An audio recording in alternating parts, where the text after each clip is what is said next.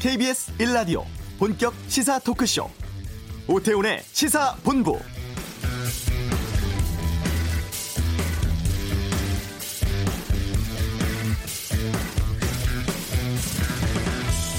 설 연휴 첫날입니다. 고향 찾는 발걸음 이어지면서 본격적인 귀성 행렬 시작됐고요. 지금 전국 고속도로 곳곳에서 정체 빚어지고 있습니다. 이 정체가 저녁 7시, 8시 이때까지 계속된다고 하니까 좀 마음이라도 느긋하게 갖고 안전 운전하시길 바랍니다. 오전에 속보 있었죠. 그제 중국 우한에서 귀국한 55살 한국인 남성이 신종 코로나 바이러스 양성 반응 나왔습니다. 그러니까 국내 확진 환자가 두 번째로 발생을 했죠. 이 환자는 입국 과정에서 능동 감시 중이었고 국가 지정 병상에서 치료 중이라고 합니다. 중국에서는 우한 폐렴 감염자 수가 급격히 늘고 있고 우한 벗어나서 사실상 중국 전역으로 확대된 것으로 보이는데요. 세계보건기구 WHO는 어, 신종 코로나 바이러스 관련해서 국제 비상사태 선포 여부를 두고 고심을 했습니다만 아직은 아니다 이렇게 결론 냈다고 합니다. 오태훈의 시사본부 잠시 후 이슈에서 전문가 연결해 확산 우려 커지고 있는 이 바이러스에 대해 살펴보는 시간 갖겠습니다. 아, 주요 스포츠 소식 최동호의 관전 포인트에서 알아보고 2부 한 주간의 언론 보도 분석하는 와치도 최근 검찰 인사와 관련한 보도 행태에 대해서 다양한 의견 듣겠습니다. 시사본부 금요초대석 준비되어 있는데요. 오늘 설 맞아서 인생의 천하장사 박광덕 씨와 함께하는 시간 갖겠습니다. KBS 라디오 오태훈의 시사본부 지금 시작합니다. 네, 이 시각 가장 핫하고 중요한 뉴스들 정리해드리겠습니다. 방금 뉴스 오늘 서울신문의 손지은 기자와 함께합니다. 어서 오세요. 네, 안녕하세요. 손지은입니다. 예. 자, 조금 전에 그 국내에서 우한 폐렴으로 불리는 이 신종 코로나 바이러스 감염 확 진 환자 두 번째로 발생을 했어요. 네, 질병관리본부가 오늘 오전에 국내 두 번째 확진 환자, 를 확인했다고 밝혔습니다. 네. 어, 이 환자는 55세 한국인 남자로요. 네. 중국 후베이성 우한시에서 근무하던 중에 어. 지난 10일부터 목감기 증상이 좀 나왔다고 합니다. 예. 그래서 19일에 현지 의료기관을 방문했고요. 어. 이후 후한에서 출발해 상하이를 경유해서 그제 22일 저녁에 김포공항을 통해 귀국했습니다. 예. 이제 그 과정 에서 발열과 인후통이 확인이 돼서 능동 감시를 받아왔고 어. 오늘 확진 판정이 나온 겁니다. 질병관리본부는 현재 이 환자를 대상으로 심층 역학 조사를 하고 있는데요. 그러니까 예. 누구를 만났고 음. 어느 길을 지나갔고 이런 것들을 조사 중입니다. 네. 그래서 조사 결과가 나오는 대로 공개할 예정이고요. 어, 앞서 첫 번째 확진 환자는 19일 중국 우한에서 입국한 중국 국적의 여성인데 우한 폐렴으로 확인돼 지금 치료를 받고 있는 중입니다. 네. 그 국내에서 두 번째로 확진 환자가 나와서 또설 이고 연휴 네. 때 많은 분들 도 이동하는 시기라서 어, 걱정이 좀 꽤 있을 것 같은데 잠시 뒤에 저희가 이슈에서 어, 전문가 연결해서 이 내용 좀 자세하게 짚어보는 시간도 어, 준비하도록 하겠습니다. 네팔 안나푸르나에서 눈사태로 실종된 한국인 교사 4명에 대한 수색 잠정 중단됐다면서요. 네, 기상 악화와 추가 산사태 우려가 있어서 실종 일주일 만인 어제 수색을 중단했습니다. 네. 이제 어몽길 대장이 이끄는 한국 수색팀도 귀국하기로 결정을 했는데요. 이제 눈이 두꺼운 얼음덩이와 뒤섞이면서 수색 작업이 현실적으로 불가능하다는 판단을 내렸다고 합니다. 네. 어몽길 대장은 인간이 할 수 있는 영역은 여기까지인 것 같다. 음. 눈이 녹을 때까지 기다릴 수밖에 없다. 이런 안타까운 심정을 밝혔고요. 네. 이제 다만 어 일 단은 수색을 중단했지만 아예 수색을 종료한 건 아니고요. 음. 네팔 정부도 기상 여건이 좋아지면 다시 수색에 나서겠다 이렇게 밝힌 상황입니다. 네. 사회로 총선을 앞두고 설 연휴를 맞은 정치권입니다. 상당히 중요한 시기고 또 설 민심 확인하는 거 정치권에서는 상당히 좀 의미 있는 그러한 행동으로 보는데 상당히 바쁜 상황이잖아요. 네, 일단 설이 되면 전국 그 각지의 민심이 한 곳에 모아진 다음에 음. 또 다시 전국으로 확산이 되기 때문에 네. 굉장히 중요한 시점입니다. 근데 원래 설에는 정치 얘기하지 말자고 우리가 얘기를 많이는 하거든요. 싸움은 나시지 않을 정도로만 어. 의견을 교환하시면 좋을 것 같습니다. 예. 그래서 이제 어제 일제히 서울역과 용산역에서 각 정당이 귀성 인사를 드렸고요. 네. 이제 예년보다는 조금 선거 준비가 늦게 시작이 됐습니다. 왜냐하면 음. 지난 동안에 패스트트랙 전국이 있었기 때문에 그 선거법 처리가 좀 늦어졌죠. 네, 예. 그래서 다들 조금 총선 준비가 늦게 시작이 됐고 일단 더불어민주당은 이낙연 전 국무총리가 서울 종로 출마를 공식화했고요. 또 선대위원장직을 수락을 했습니다. 어, 민주당의 같은 경우 이번 총선의 악재 중의 하나로 꼽히던 문희상 국회의장의 아들 문석균 씨의 경기 의정부갑 출마 포기가 어제 나와서 네. 조금 마음의 짐을 덜고 이제 설 이유를 대비할 수 있게 됐습니다. 그러니까 출마 안 하겠다는 거죠? 네, 이제 왜냐하면 공정한 것이냐 불공정한 것이냐 이렇게 음. 조금 민심이 악화될 우려가 있었는데 민주당 내에서도 이제 공개적인 우려가 조금 있었고 네. 이를 문석균 씨가 받아들인 겁니다. 어. 이제 더 자유한국당은 민주당보다도 조금 총선 준비가 늦었는데 일단 황교안 대표가 종로에 나갈 것인지 말 것인가에 굉장히 관심이 집중되고 있습니다. 네. 이제 이낙연 총리는 빨리 나와 나와서 정정당당하게 붙어보자라고 했지만 음. 이제 한국당은 이에 어 바로 응답할 필요가 없고 민주당 구도에 끌려갈 필요가 없다는 판단이라서 나중에 황 대표의 출마지가 결정될 걸로 보이고요. 예. 또 이제 김영호 공천관리위원장이 한국당은 존재 자체가 민폐라면서 아주 고강도 비판을 했던 김세연 의원을 공관위원으로 선임했고요. 김세연 의원은 불출마했잖아요. 네, 그러니까 불출... 이제 공천을 좀 담당하게 됐군요. 맞습니다. 그리고 이제 이석연 전 법제처장이 공관위 부위원장으로 임명이 됐는데 임명된 첫날 황교안 대표를 향해서 공천 업무 관련해서 당에서 손을 떼달라고 음. 공식 요구를 했습니다. 어, 이렇게 좀 늦었지만 공관위가 꾸려져서 좀 속도를 낼 예정이고요. 바른미래당 안철수 전 의원 같은 경우는 조금 전에 SNS 메시지를 통해서 네. 새해에는 정의와 공정의 가치를 뿌리내리게 하고 건강한 공동체 가치와 규범을 세워야 한다면서 설 명절 인사를 전했습니다. 네. 어제 상당히 이 뉴스로 뜨거웠습니다. 검찰이 최강욱 청와대 공직기강 비서관을 조국 전 법무부 장관 아들의 인턴 확인서 이걸 허위로 발급해줘서 대학의 입시 사정 과정을 방해한 혐의로 기소가 됐습니다. 네. 불구속 상태로 재판에 넘겼는데 검찰이 이 갈등이 좀 첨예하게 대립하는 상황이잖아요. 네, 일단 검찰은 최강욱 공직기강 비서관이 몸담고 있던 법무법인에서 네. 조전 장관 아들이 아무 일도 하지 않았는데 인턴 확인서를 써줬다. 음. 그리고 그걸 이제 입시에 활용을 했다는 그런 이제 어, 범죄 혐의가 있다라고 이야기를 한 거고요. 네. 어, 최 비서관은 검찰권 남용을 주장하면서 그동안 검찰의 출석 요구에 응하지 않았습니다. 음. 그랬더니 검찰은 직접 조사 없이 기소를 바로 택한 거고요. 네. 그런데 이제 이 과정에서 이성윤 중앙지검장이 당사자 직접 조사 없이 기소하는 것은 맞지 않다 이런 음. 의견을 계속 피하면서 네. 내부 갈등이 있었고 결국은 윤석열 총장의 직접 지시로 서울중앙지검 3차장 정결로 불구속 기소가 결정된 겁니다. 그러니까 결제 상황이 이제 부장검사 쪽에서 중앙지검장으로 넘겨야 되고 네. 그 다음에 총장까지 가야 되는데 중앙지검장이 반대 아그어 글쎄 뭐 부정적이어서 네. 검찰총장이 바로 처리를 하게끔 했다는 거 아니에요? 거죠. 예. 그랬더니 법무부가 날치기 기소라고 규정하면서 기소 경위를 감찰하겠다고 밝혔습니다. 네. 어, 기소 경위를 감찰하겠다고 한 것은 바로 윤석열 검, 검찰총장에 대한 감사를 음. 시사한 걸로 볼 수 있고요.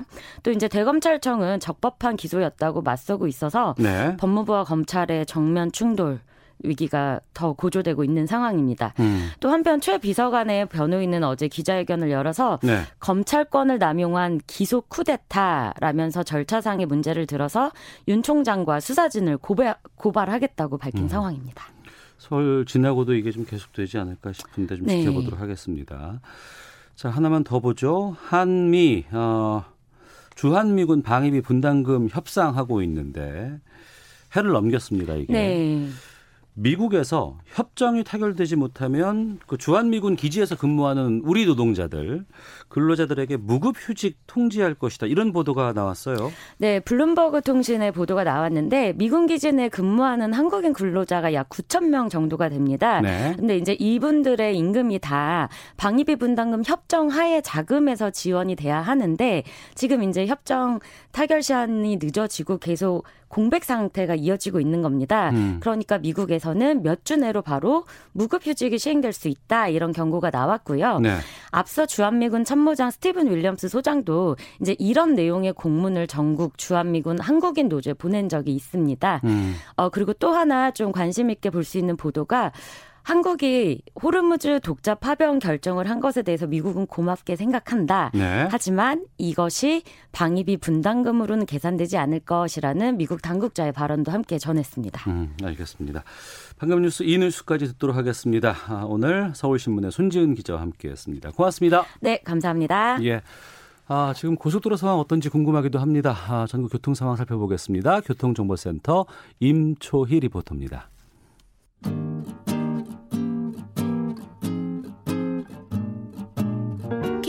KBS 1라디오 오태훈의 시사본부 여러분의 참여로 더욱 풍성해집니다. 방송에 참여하고 싶으신 분은 문자 9730번으로 의견 보내주세요. 짧은 문자는 50원, 긴 문자는 100원의 정보 이용료가 붙습니다. 애플리케이션 콩과 마이케이는 무료고요. 시사본부는 팟캐스트와 콩, KBS 홈페이지를 통해 언제나 다시 들으실 수 있습니다. 많은 참여 부탁드려요. 네, 앞서도 말씀드렸습니다만 국내에서 신종 코로나 바이러스 두 번째 확진 환자가 나왔습니다. 아, 중국에서는 확진 속도가 상당히 빠르게 지금 커져가고 있다고 하죠. 그리고 밤사이에 세계 보건기구가 어, 신종 코로나 바이러스에 대해서 국제 공중 보건 비상 사태 선포할지에 대해서 경론 벌였고 아직까지는 아니다 이렇게 지금 결론이 나온 상황인 것 같습니다. 이게 지금 설 연휴 때라서 걱정이 더 큰데요. 아, 좀 전문가 연결해서 살펴보도록 하겠습니다. 한림대학교 감염내과의 이재갑 교수를 연결하겠습니다. 안녕하십니까? 예, 안녕하세요. 예, 설인데 인터뷰 응해 주셔서 고맙습니다. 아, 예, 지금 비상근무 중입니다. 아, 그러시군요. 아마 지금 병원 쪽이라든가 여러 가지 방역 쪽에 있는 분들 설인데도 불구하고 고생이 많으실 것 같은데 네. 두 번째 확진 환자가 나와서 좀 걱정입니다. 지금 그 국내 상황은 어떻게 보고 계세요? 일단 뭐 국내 상황은 아직까지는 이제 중국 우한이나 이제 후베이성에서 유입되는 이제 분들 중에 이제 증상이 있고 이런 분들을 빨리 이제 확인해서 격리하고 치료하는 형태로 이제 운영을 되고 있고요. 예. 이제 다만 이제 저희가 우려하는 건 중국에서 지금 확진자가 확 늘어나고 있고 또한 음. 확진자가 진단된 지역이 사실 거의 중국 전역으로 확대되고 있는 상황이어서 그러니까 우한을 넘어서서 전역으로 지금 확산되는 거라면서요? 예, 그러니까 환자 근데 이제 대부분 이제 중국에서 얘기하기는 다 우한 다녀온 사람에서 걸린 거다 어. 이렇게 얘기를 하고 있는데 네. 다만 일부 사례 중에서 이제 지역 사회 내뭐 친밀한 접촉 가족에서 뭐 전파됐다고는 하는데 예. 일단 이제 추가 환자들이 뭐 한두 명씩 나오고 있어요 음. 다른 지역에서 그래서 혹시나 저희가 제일 걱정하는 거는 한국이랑 교류가 많은 뭐 이제 지역에서 이제 지역 사회 내에서 환자가 이제 늘어나는 상황이 된다 그러면 네. 그러면 중국에서 들어올 수 있는 사람 숫자가 확 늘어날 수도 있잖아요. 네. 그러니까 지금 우한이야 뭐 일주일에 한 1,600명 들어온다 그러는데 음. 지금은 이제 비행기도 차단돼서 아무도 못 오고 있는 상황이 돼버렸지만 예. 만약에 뭐 예를 들면 상하이나 베이징 이런 데서 환자가 확산되고 있고 국내에 만약에 환자들이 들어오기 시작한다 그러면은 꽤 많은 수의 환자들이 진단될 수도 있기 때문에 어. 그런 우려가 없는지에 대해서 방역 당국도 그렇고 지금 감염병 전문가들도 다 중국의 추이를 열심히 좀 살펴보고 있습니다. 예, 그러니까 우리나라보다도 중국에서 우리나라로 올까봐 걱정이 되는 건데 현재로 네. 봤을 때 보, 그 보건당국의 방역 체계는 지금 잘 되고 있다고 판단하세요? 어, 뭐 상당히 뭐 2015년 메르스 때에 비해서는 뭐 비교도 못할 정도로 좀 상당히 괜찮고요. 왜냐하면 첫 번째 환자는 아예 공항에서 확인돼서 이제 유송이 돼가지고 진단을 받았고요. 예. 일단 이번에 오늘 진단의 두 번째 환자 같은 경우는 공항을 지날 때는 증상이 좀 애매하긴 했지만 음. 그래도 환자분의 증상이 애매해서 아예 능동감시 대상자를 지정을 해서 계속 연락을 하던 중에 환자의 증상이 악화되면서 바로 확인돼서 격리되고 진단이 됐거든요. 예. 일단은 공역의 공항의 검역 단계에서만 벌써 두 명의 환자가 진단된 것만으로도 우리나라의 그런 이제 대처 능력, 특히 검역소의 능력이라든지 어. 이런 부분들은 많이 개선됐다고 보이고요. 예. 또 당시에 메르스 때 여러 병원들에서 환자가 진단되지 않은 상태로 입원해 있다 여러 명의 의료진과 환자들 뭐 보호자들이 감염됐던 적이 있었었기 때문에 네. 병원들 나름 이제 이런 환자들이 왔을 때 선별해서 어떻게 진료하나 이런 부분들 많이 연습을 하고 있었긴 했거든요. 아. 그래서 일단은 이제 유입돼서 오는 환자 숫자 정도는 이제 우리가 메르스 수준 정도로 좀 표현한다면 네. 이제 감당이 가능할 거는 같은데요. 음. 다만 이제 지역 사회 내에서 만약 확산되는 상황, 그러니까 어쨌든 중국에서 이제 우한이나 이런 데서 확진된 사람이 국내 에 들어왔는데 잘 진단이 안 된 상태로 지역 사회 내에서 여러 명의 환자가 발생되는 상황이 발생되고 대규모 발생이 된다 그러면 그런 부분을 준비가 경험해 본 적이 없는 상황들이 되니까 네네. 네. 그런 이제 혹시나 이제 파국의 상황들이 올 상황까지 대비해서 지금부터 준비는 좀 해, 해나가 해놔야 되지 않을까 어. 이렇게 의견을 지금 나누고는 있습니다. 예, 애초에 뭐 우한 폐렴 뉴스 나올 때는 국제 뉴스로 다루기도 했었습니다. 이게 중국만의 문제로 생각을 했었는데 이게 뭐 태국이라든가 뭐 싱가포르, 일본, 우리나라, 뭐 타이완 뭐 미국에서도 감염 환자가 나왔다고 하는데 이번에 네. 세계보건기구가 뭐 경론을 벌였다고는 합니다만 이 국제 보건 비상 사태로까지 선포하지는 않았거든요. 이건 어떻게 보세요? 그러니까 사실 이제 비상상태 선포의 기준 자체가요. 네. 그러니까 WHO에서 가나라는 지역을 한 여섯 전 세계 여섯 개를 권역을 나누고 있는데 적어도 두 개 권역에서 동시에 이제 환자가 확산되는 그 지역 사회는 확산이 되는 정도까지가 가야 이제 비상 상태를 선포하기는 합니다. 네. 다만 이제 그러지 않음에도 선포했었던 적이 이제 지금 2018, 19년, 18년, 19년에 유행하고 있는 이제 콩고 민주공화국의 에볼라 상황은 국가 간에 살짝 접촉만 있었는데도 불구하고 음. 관심을 기울이기 위해서 좀 그 비상세태를 빨리 선언했던 적이 있기는 있거든요. 네. 그래서 전문가들은 이제 콩고 상황도 있고 그래서 이번에 중국 상황이 좀 가파르게 나빠지니까 당연히 이번에 비상사태 선포될 거라고 예상을 하고 있었어요. 네. 되게 이제 국내 감염병 전문가들. 근데 일단은 뭐 중국 정부에서 주는 역학 자료가 그렇게 강범위하게 확산될 거라고 생각을 안 들었던 것 같아요. 아마 경론을 해서. 근데 어. 일단은 제 생각은 WHO가 조금 판단을 너무 보수적으로 한 게 아닌가 조금 우려가 됩니다. 솔직히 말씀드리면. 예, 우려된다고 하셨는데 이 비상사태가 네. 선포되면은 국제적으로 어떤 변화가 있는 겁니까? 네, 사실 이제 비상세가 선포되더라도 사실 각 국의 방역 상태는 각국의 이제 상황에 따라서 조정이 되기 때문에 네. 아주 큰 변화가 있지는 않지만 어. 다만 WHO가 그게 지정을 하게 되면 전 세계가 이제 관심을 기울이게 되고 예. 모든 협력과 그다음에 감염병 정보의 전달이라든지 이런 것들이 좀 더 원활하게 이루어질 수 있는 측면들이 있습니다. 예. 그래서 이제 우리나라 입장에서는 중국의 정보들이 가끔은 좀 늦게 전달되거나 구체적이지 않게 전달되는데 이제 음. 폐기기 선포 그러니까 비상 선포되면 그런 정보들을 WHO에서 아주 적극적으로 중국 정부랑 상의해서 정보를 얻어내기 때문에 이번에 이제 회의를 열면서도 그 오픈된 정보가 상당히 많았거든요. 네. 이번 회의를 통해서 어. 그래서 저희는 오히려 비상상태가 통보되고 WH가 더 주도적으로 개입을 했어야 되는 게 아닌가라는 좀 아쉬움이 있습니다. 네.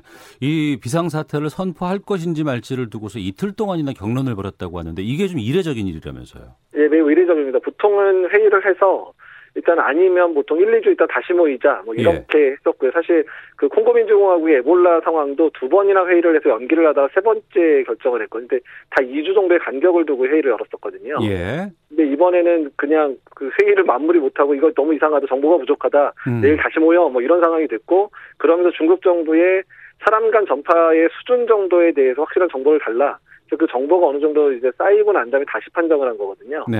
그래서 아주 매우 이례적인 판단 기준이지만 좀 고, 그러니까 고심한 흔적은 있는데 음. 다만 결론이 아, 그러니까 비상선포 안 한다는 부분들은 상당히 오히려 저희는 되게 의아하게 생각합니다. 네, 사태 추이에 따라서 이게 다시 선포될 수도 있죠. 그렇죠. 이제 어차피 이런 상황이 됐으면 아마 추후에 언제 평가하겠다라는 대충의 계획을 아마 짜고 있을 거고요. 상황이 예. 급하게 변하면 다시 빨리 만날 수도 있고요. 그때 뭐 1, 2주 내에 다시 재결판이 날 수도 있습니다. 어. 중국 쪽 상황이 중요할 것 같은데 네. 지금 이 신종 코로나 바이러스로 25명이 사망을 했고 830명이 감염됐다고 밝혔다고 하는데 이 추세가 좀 빠른 거 아닌가요? 상당히 빠르죠. 그러니까 제 사스 같은 경우보다도 좀 상당히 빠른 상황들이고, 어. 또 저희가 이제 생각하고 있는데 중국이 이제 우한뿐만 아니라 후베이 전체를 지금 이제 차, 이제 전체 점진적으로 좀 차단하고 도시가 늘어나고 있거든요. 네네. 그렇다는 얘기는 중국 내에서 더 많은 환자들이 발생하고 있을 것 같고, 어. 아마 진단 능력이나 입원할 수 있는 부분들이 좀 부족 하기도 시작할 것 같아서 예. 일부 환자들 같은 경우에는 진단이 좀 빨리 안 되는 경우도 있을 것 같아서 더 어. 많은 숫자가 배울 수 있고 사실 어제까지 의심 환자가 100여 명 정도만이라고 그러니까 확진 환자 400여 명에 의심 환자 100명으로 떴는데 오늘 아침 보니까 이미 850명 확진 환자 늘었고요. 예, 예. 1000명 이상이 의심 환자로 이제 등록이 돼서 지금 검사 결과를 기다리고 있더라고요. 어. 그, 그 상황이면 내일이면 만약에 그 1000명 중에서 반이를 반만 진단돼도 1000명이 넘 1500, 1300명, 1500명씩으로 지금 환자가 늘어날 수도 있는 상황이니까 예. 상황이 중국 상황이 지금 저희 생각보다는 아주 가파르게 나빠지고 있다고 볼 수 있을 것 같습니다. 네. 글쎄요, 좀 민감한 질문일 수는 있겠습니다만 좀 여쭤볼게요. 중국이 네. 이런 바이러스라든가 방역, 통제 같은 것들 원활하게 할 수 있는가? 좀 능력 같은 것들이 잘 갖춰져 있는지 궁금하거든요. 그러니까 사실 2003년에 쌌을 때에 비해서는 진단 능력이나 이런 부분들은 상당히 개선이 된 거거든요. 예. 왜냐하면 이제 확진 환자 나오고 나서 거의 한 달 이내에 어떤 바이러스인지도 알아냈고 진단 방법도 잘 자체 내 세팅을 했고 이런 상황을 봐서는 예전에보다는 훨씬 더 이제 능력이 많이 좋아지긴 했지만 음. 다만 이런 상황 자체가 되게 이례적인 상황들이거든요. 신종 바이러스가 유행을 하고 거기에 환자가 극히 늘어나고 이런 상황이라면 사실 어느 나라도 초반에 대응하기가 쉽지는 않은 상황이거든요. 네. 예, 사실 우리나라도 만약에 비슷한 상황이 벌어졌으면 아주 어수선한 상황이 어. 2, 3주 이상 초래될 가능성이 높 잖아요. 사실 예, 예. 뭐, 뭐 뭔지도 모르는 사람들이 감염돼서 사망하고 이런 상황인지 보면 그래서 음. 일단은 초기에 그런 신종 감염병 때문에 생기는 혼란스러운 상황들을 거의 한 달을 거치다가 이제 조금 이제 잡아가려고 하는 상황이니까 그러니까 이제 좀 이제 제대로 하려고 그러는데 너무 환자가 증가되다 보니까 네. 행정력이 이제 잘 안 미치는 것 같고 그러다 보니까 어쩔 수 없이 도시 폐쇄라는 아주 강수. 우리나라에서는 전혀 시도하기도 어려운 상황들을 이제 사회주의 국가니까 시도를 한 거거든요. 어. 그러면 네. 그이 신종 코로나 바이러스 신종이기 때문에 치료제라든가 백신이 없다고 합니다. 네. 얼마나 심각한 거예요, 이 바이러스가? 어, 일단은 뭐 네, 새로운 거기 때문에 그러니까 이 바이러스에 대해서 우리가 알고 있는 게 많지 않다라는 게 가장 이제 우리로 하여금 두려움을 주는 부분들인 거죠. 예. 근데 하지만 이제 저희가 이제 비슷한 계열의 코로나 바이러스인 사스나 메르스 경험들을 뭐 우리나라 전 세계가 다 가지고 있잖아요. 네네. 그래서 이제 메르스나 사스 때 사용했었던 일부 약들이 뭐 효과를 보일 수도 있어서 중국에서 이미 사용한다는 보고들이 뉴스에 나오고 있더라고요. 예. 그래서 어떤 중증 환자는 이제 그런 치료들로 일단은 최대한 버텨야 되는 부분들이고 음. 다만 이제 메르스나 사스가 국소적으로 발생하고 메르스는 중동에서만 발생하고 아주 많은 우리나라 180명이지만 전 세계 인구에 비하면 정말 숫자가 적은 거잖아요. 네. 그러다 보니까 이제 백신이나 치료제를 개발한다고 한들 그게 경제성이 없다 보니까 제약회사들이 큰 관심을 안 가지고 있거든요. 어. 예, 그래서 이제 이런 감염병도 어떻든 환자가 많이 발생하고 그런 치료를 할 사람들이 많거나 맞을 사람이 많아야 개발이 빨라지는데 그러지 네. 않은 부분 때문에 개발이 늦어지는 부분들도 상당히 안타까운 부분이긴 합니다. 예. 신종 코로나 바이러스 관련해서 우한 폐렴 실태에 대해서 한림대 감염내과 이재갑 교수와 말씀 나누고 있습니다. 애초에 중국 우한 쪽에서 이게 시작됐다고 들었습니다. 중국 우한 쪽을 찾아보니까 이, 이 우한에만 천만 명 정도의 그 시민들이 살고 계시고 우리 교민들도 상당수 계시는 것으로 알고 있습니다. 그런데 네. 이 도시가 지금 뭐 대중교통이라든가 항공편 열차 같은 것들 중단하는 조치까지 이루어졌다고 하는데 이렇게 도시 전체를 통제한 경우가 최근에 있었는지 이것은 효과가 어느 정도일지 좀 궁금하거든요. 그러니까 사실 이제 이게 20세기 이후에 감염병 유행에서 도시 전체를 차단했던 적은 제가 뭐 유래를 찾기 힘든 상황이에요. 그러니까 어. 뭐 에볼라 때 일부 이제 도시들 몇 군데를 이제 차단 차단까지는 아니어도 일단은 한 3, 4일 정도 이렇게 차단한 적이 있긴 있거든요. 에볼라 때 사아프리카 2015년도에요. 네네. 그랬던 적이 있는데 그때는 이제 인구수가 많은 도시는 아니니까 아프리카의 음. 도시들이. 근데 천만이 넘는 도시 그리고 후베이 성까지 따지면 5천만이거든요. 어. 그 그러면은 거의 우리나라 인구 숫자에 해당되는 그 성 하나에 대해서 엄청난 행정력을 동원하고 강제력을 동원하는 부분들이어서 예. 아주 이례가 없, 그러니까 아주 이제 예가 없는 그런 상황으로 보인 상황입니다. 예. 통제 시기는 적절했다고 보세요? 어, 그러니까 이게 통제를 해, 해 그러니까 말씀드리기가 참 어려운데 이게 통제를 해본 적이 없는 거죠 전 세계적으로 아이고, 이런 아이고. 큰, 예, 예. 큰, 도시를 어. 그러니까 상황이 맞는지를 판단하기가 정말 어려운 상황입니다 이게 네. 근데 어쨌든 뭐 하려고 그랬으면 아예 조금 더 일찍 했으면 좋겠는데 그것도 사실은 중국 입장에서도 천만의 도시를 갑자기 차단하려면 이게 정말 심각하구나라고 느껴졌을 때 해야 되는 거니까 음. 그러니까 뭐뭐 뭐 늦지 않게 된 건지는 잘 모르겠지만 하여간 아, 다른 국가에서는 시도도 못한 걸 하고 있는 거긴 합니다. 네, 그만큼 좀 심각하게 보고 있다는 또 반증일 수도 있는 것 같은데. 네. 그 유튜브로 지금 듣고 계시는 그 배구만님께서 이번 폐렴이 중국의 박쥐 때문이라는 이야기 있던데 이게 사실인가요?라고 적어주셨는데 이게 박쥐에서 뭐 유래가 됐다 아니면 뭐뱀 때문이다. 그 해산물 시장에서 이게 나왔다. 뭐 이런 얘기가 나오는데 어떻게 보세요? 그렇지만 이 부분들은 아직은 좀 연구가 필요한 부분이고요. 예. 그러니까 중국 측 설명으로는 시장에서 이제 판매되고 있는 여러 가지 동물들을 가지고 검사를 했는데 시장 쪽에서 확인된 건 없다라고 얘기가 나오고 있고, 어. 그러니까 지금 박쥐하고 뱀이라고 나온 이유는 그런 연구자 그룹들이 이번에 이제 염기 서열 분석이나 유전자 분석을 중국이 이 바이러스를 해서 공개를 했잖아요. 예. 그래서 동물, 그러니까 뱀이나 박쥐에서 유행하는 코로나 바이러스하고 유전자 그러니까 일치성을 분석을 해본 거예요. 네. 그랬더니 뱀에서 유행하는 거랑 비슷하더라, 박쥐에서 유행하는 거랑 유전자 사율이 비슷하더라 이 정도까지의 결과가 나온 거거든요. 예. 그러니까 이제 정확한 부분들은 이제 실제로 이제 그런 동물에서 유행하는 바이러스랑 그다음에 이번에 이제 그 중국에 걸린 환자들에서 점출되는 바이러스의 일치성에 대해서 직접 비교를 해야지 결론이 날 겁니다. 어. 이전에 뭐 에볼라, 무슨 뭐 사스, 메르스 다 뭐 신종 바이러스라고 우리가 들었습니다. 그리고 이제 동물을 어, 뭐 매개로 해서 이게 퍼진다라고 얘기를 하는데 이렇게 신종 바이러스들이 왜 계속 나오는 거예요? 그러니까 이제 그 이런 바이러스들이 동물 사이에서 유행하던 바이러스들이 다 사람한테 넘어온 케이스들입니다. 말씀하신 케이스가 전부 다 에볼라, 예. 사스, 메르스 다 이번 신종 바이러스도 그런데 그러니까 그 이유들이 이제 사람들이 환경을 파괴하면서 그러니까 그 동물들과 사람이 접촉할 일이 별로 없었던 상황에서 네. 접촉할 수 있는 이제 접점이 많이 늘어난 거죠. 어. 그러니까 뭐 동물만 살던 그런 지역이 리조트가 된다든지 도시가 된다든지 이러면서 접촉을 해서 사람들이 경험하지 못했던 바이러스들이 사람과의 접촉이 늘어나고 그러는 가운데서 바이러스들도 이제 살아남기 위해서 유전적 변이를 일으켜서 사람한테도 감염되는 형태로 이제, 이제 돌연변이 일으키는 상황이 발생을 하게 된 건데 이거는 빈번한 접촉을 하게 되면 이제 가능해지는 거기 때문에 네. 그런 그러니까 저희가 지금까지 노출되지 않았던 바이러스에 자주 노출될 일만한 일들이 전 세계적으로 많이 일어나고 있다고 보시면 되는 겁니다. 네. 이번이 잘 통제가 된다고 하더라도 그러면은 다음에는 또 다른 신종 바이러스가 생길 수도 있겠네요. 예, 그렇죠. 그러니까 지금 그러지 않기를 바라고 있는데 거의 5, 6년 간격으로 계속 지금 이런 상황이 발생을 하고 있다 보니까 예. 그러니까 다들 이제 아 이제 계속 신종 감염병의 시대구나라고 이제 우리들이 얘기할 정도로 그런 상황이 된 거는 같습니다. 네.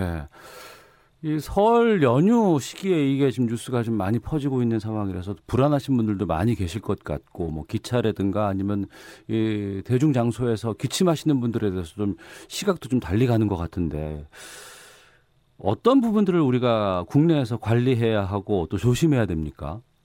그러니까 뭐 아직까지는 국내 지역 사회 내에서 환자가 발생하는 상황은 아니니까 네.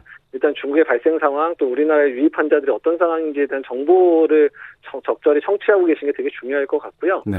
또 중국에 여행을 가시는 분들은 중국의 발병 상황을 확인하면서 여행 계획을 뭐 조정하든지 취소하든지 이런 부분들을 고려하셔야 될 상황들이 계속 오고 있는 상황들이고. 네. 다만 지금이 이제 인플루엔자 유행도 하고 있고 호흡기 바이러스가 유행이 정말 많은 시기거든요. 지금 감기 걸리신 분들도 많아요. 지금. 예. 예. 예. 그래서 근데 사실은 어떻든 간에 호흡기 예절, 또 기침 예절이라고 하는데요. 네. 증상 있는 분들이 되도록 집에 거주해 주시는 게 제일 가장 좋고 어. 불가피하게 이제 밖을 나가셔야 된다 그러면 마스크를 쓰고 다니는 게 그거 사실 기본 아주 기본적인 남을 위한 배려거든요. 예. 그래서 일단 증상 있으신 분들이 마스크 쓰고 그다음에 되도록은 외출 안 하시는 그런 부분들을 잘 해주시는 게 좋을 것 같고, 음. 그다음에 일단은 뭐 손위생이나 이런 개인적인 이제 위생이라든 이런 부분 신경 써주시고 또한 이제 뭐 인플루엔자 예방종 안 맞으신 분들 맞아주시면 일단은 병이 헷갈리더라도 않게 해주셔야 네. 이제 의사 입장에서 나은 부분도 있으니까 기본적인 어떤 건강과 관련된 행동들은 본인 스스로 잘 지켜주셔야 될 것 같습니다. 네.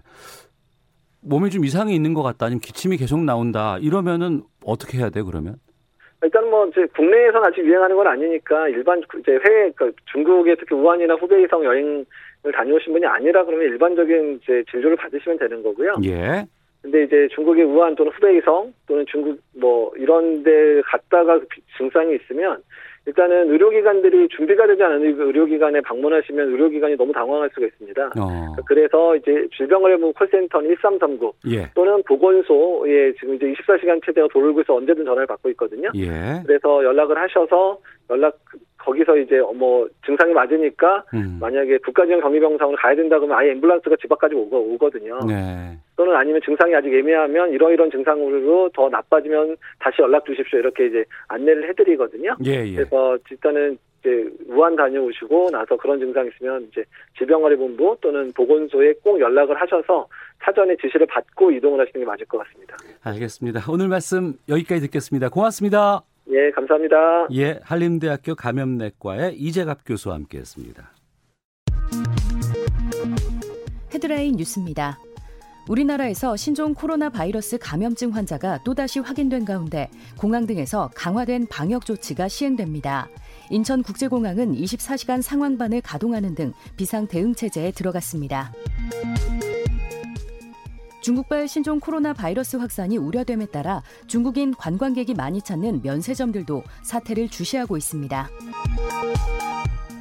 중국 우한에서 시작된 신종 코로나 바이러스 확산이 통제 불능 상황이고 최종 감염 규모가 사스의 10배가 될 것이라는 전망이 나왔습니다. 지난해 부업을 선택한 취업자와 가구주가 47만 3천 명으로 2003년 통계 작성 이후 최대를 기록했습니다. 지난해 국내 100인 이상 사업장에서 노사 임금 단체 협약으로 정한 임금 인상률이 1년 전보다 소폭 하락한 것으로 나타났습니다.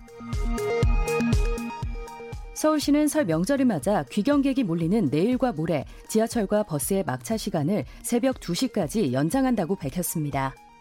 지금까지 라디오 정보센터 조진주였습니다.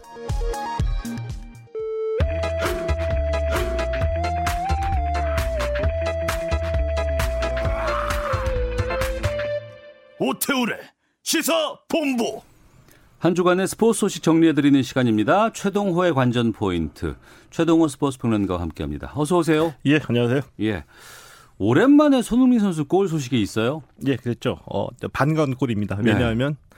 오랫동안 기다려왔기 때문에 음. 반갑죠. 음. 어제 그 노리치 시티전이 있었거든요. 예. 여기에서 예. 이 경기에서 결승골 터뜨렸습니다. 음. 토트넘의 2대1 승리를 이끌었고요. 이제 굉장히 이제 반가운 골이었는데 왜냐하면 손흥민 선수가 세 경기 출장 정지 징계를 받았었죠. 네. 이 징계 끝나고 난 뒤 복귀해서 무려 7경기 동안 골은 어. 물론이고 공격 포인트도 한 개도 올리지 못했었거든요. 예. 자 이러다 보니까 팬들로부터 이제 비난이 또 쏟아지기 시작했습니다. 심지어 어. 영국 언론에서는 공격수 새로 영입해야지 된다 이런 아, 기사까지, 기사까지 나왔고요. 예예 어. 그런 기사까지 나왔었고요. 어 이제 어제 이 결승골 터트리면서 음, 손흥민 선수 그동안의 부진을 씻어냈고요. 시즌 11호 골입니다. 네. 토트넘 상황이 지금 어때요?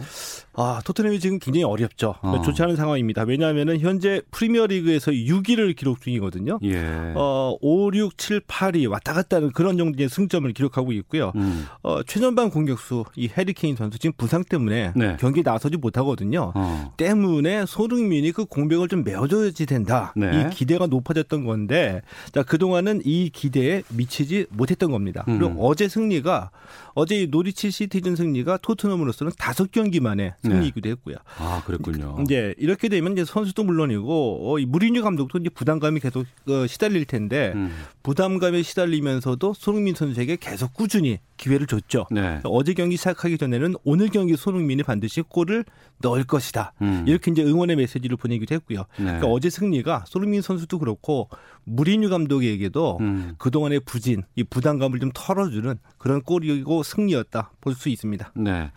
우리 23세 이하 축구 대표팀 9회 연속 올림픽 진출을 이루어냈습니다. 이게 거의 뭐 세계 기록이라면서요? 예, 그렇습니다. 이 AFC 23세 이하 챔피언십 4강전에서 네. 우리 이제 대표팀이 호주를 2대 어, 0으로 이기고 이제 도쿄 올림픽 진출권을 따냈습니다. 네. 9회 연속 올림픽 진출이거든요. 음. 어, 물론 이 9회 연속 올림픽 진출이 이제 에, 최다 연속 올림픽 진출 세계 기록이거든요. 네네. 네. 물론 이 아시아 예선 통과하고 유럽이나 남미 예선 통과하고 어, 직접적으로 비교하기는 음, 힘든 일이긴 하지만, 음. 뭐, 그러나 이 한국 축구의 어떤 그 저력을 보여주는 이 중요한 지표이다. 라는 말에는 누구도 토를 달기는 힘들 거라고 봅니다. 네.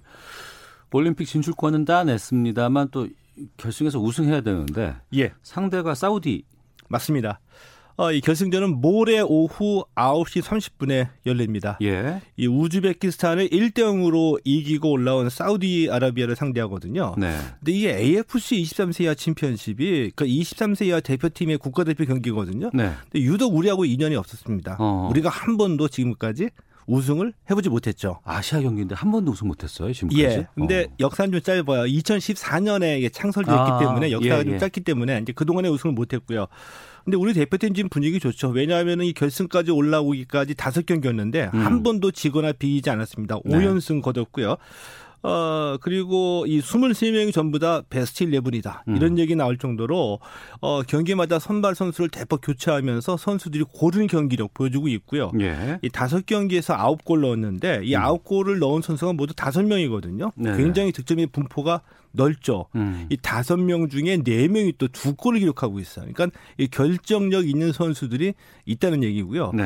어, 반면에 이 사우디아라비아는 다섯 경기에서 다섯 골 넣고 1실점을 했는데 음. 수비가 굉장히 좋습니다. 네. 때문에 이 모레 결승전에서는 우리 대표팀의 창, 사우디아라비아의 방패의 대결이 될 것으로 예상이 되고 있죠. 네.